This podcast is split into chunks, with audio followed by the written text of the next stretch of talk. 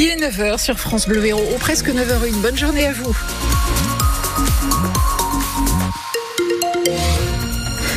Euh, côté circulation, pas de difficulté à vous signaler en ville. En revanche, euh, l'autoroute, on vous le rappelle, est euh, fermée à la circulation à partir de Narbonne hein, en allant jusqu'à Sigean. Là, vous ne pouvez plus circuler pour le moment. On verra ça au fil de la matinée, bien évidemment. Et vous nous appelez si vous avez des difficultés sur votre trajet, des difficultés inhabituelles à vous signaler.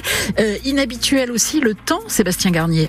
Oui, avec toujours cette cette douceur, c'est vrai, assez exceptionnelle Journée euh, bien ensoleillée malgré euh, quelques nuages. On attend 20 degrés à Roquebrun où les mimosas sont en fleurs.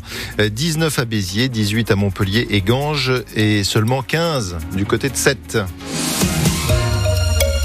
Hommage à Robert Badinter ce midi à Montpellier. Une prise de parole est prévue dans la salle des pas perdus du palais de justice, suivie d'un moment de recueillement sur les marches de la cour d'appel. À Paris, c'est un hommage national qui est organisé place Vendôme devant le siège du ministère de la Justice. Gérard Christol, avocat et ancien bâtonnier de Montpellier, était présent à l'Assemblée nationale le jour où Robert Badinter y a prononcé son célèbre discours contre la peine de mort.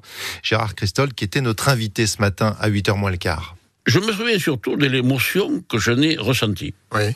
Parce que, ceux qui me connaissent depuis longtemps, euh, savent que je suis extraordinairement sensible aux mots, aux émotions que peuvent susciter, générer les mots. Mmh. J'allais presque dire plus qu'au texte texte écrit en tant que tel. Mm. Voilà. Euh, et, et, c'est ce qui s'est produit.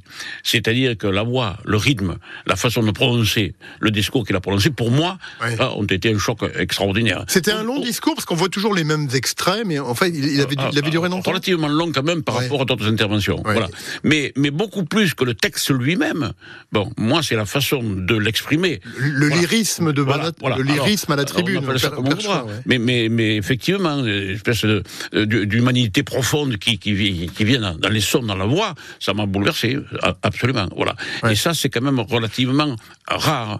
Euh, et, et, hélas, pardon de cette digression, euh, compte tenu de l'état de la justice, euh, bientôt on ne plaidera quasiment plus, hein, puisque évidemment, les presse n'ont pas le temps. Bon, même aux assises, quand on pouvait plaider pendant 4 heures, maintenant au bout d'une heure, d'ailleurs même les jurés n'ont plus l'attention voulue, les appareils, etc. Donc, pour moi, ce temps encore du discours, de la voix, de la profondeur, c'est un grand moment. Gérard euh, Christol, l'avocat euh, montpelliérain, euh, ténor du, du barreau, aujourd'hui à, la retraite, qui était au micro de Guillaume Roulant ce matin. Sachez que la famille Badinter a fait savoir qu'elle ne souhaitait pas la présence du Rassemblement national ni de la France insoumise à cet hommage national ce midi. Une demande que le RN compte respecter, contrairement à la France insoumise qui sera représentée par deux élus. Quatre jeunes majeurs jugés aujourd'hui à Montpellier pour violence en réunion et non assistance à personne en danger. Le 5 février à l'Odève, ils s'en sont pris au nouveau petit ami d'une ex-fille du groupe, la victime qui avait été laissée pour morte avec plusieurs fractures au visage. Emmanuel Macron reçoit cet après-midi les deuxième et troisième syndicats agricoles, la coordination rurale et la confédération paysanne. C'est une première depuis la crise.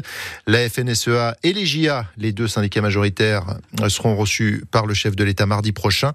Ils ont rencontré hier Gabriel Attal pour maintenir la pression Hier soir, sur l'A75 à hauteur de Clermont-Lérault, les agriculteurs ont mis en place un barrage filtrant pour contrôler le chargement des, camions.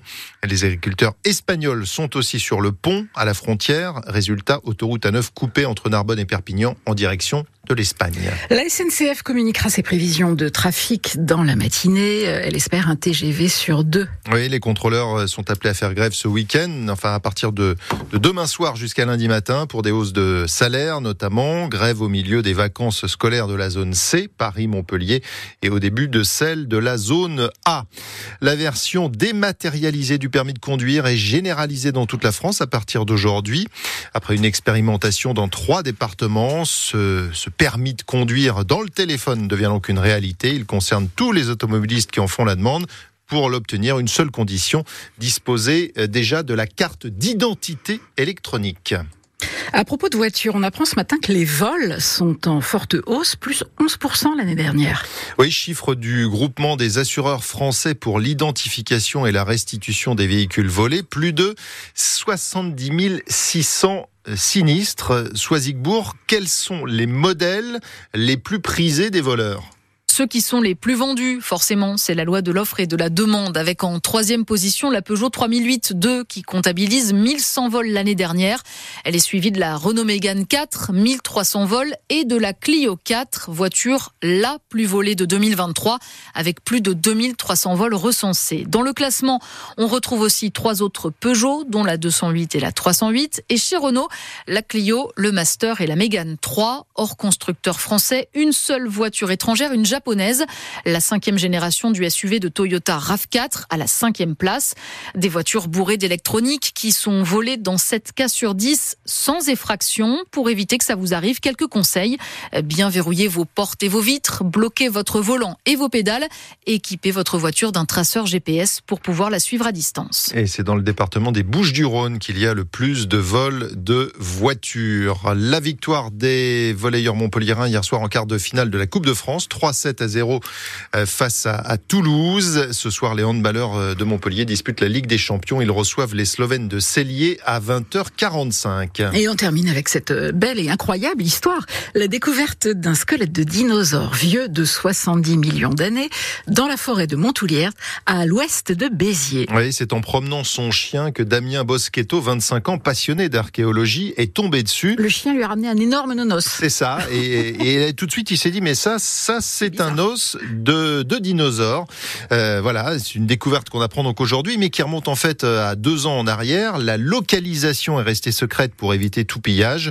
Le titanosaure, cousin du brontosaure, a maintenant été transporté au laboratoire du musée de, de Cruzy. Selon le, le fondateur de ce musée, Francis Fage, c'est une découverte exceptionnelle. En France, au Crétacé supérieur, c'est-à-dire on est à 72 millions d'années environ, c'est très rare. Ce petit Damien, la Boschetto, trouver ça, il a fallu quand même qu'il ait l'œil. Hein, parce qu'il y en a qui sont passés pendant 30 ans, ils n'ont pas vu ce site. C'est comme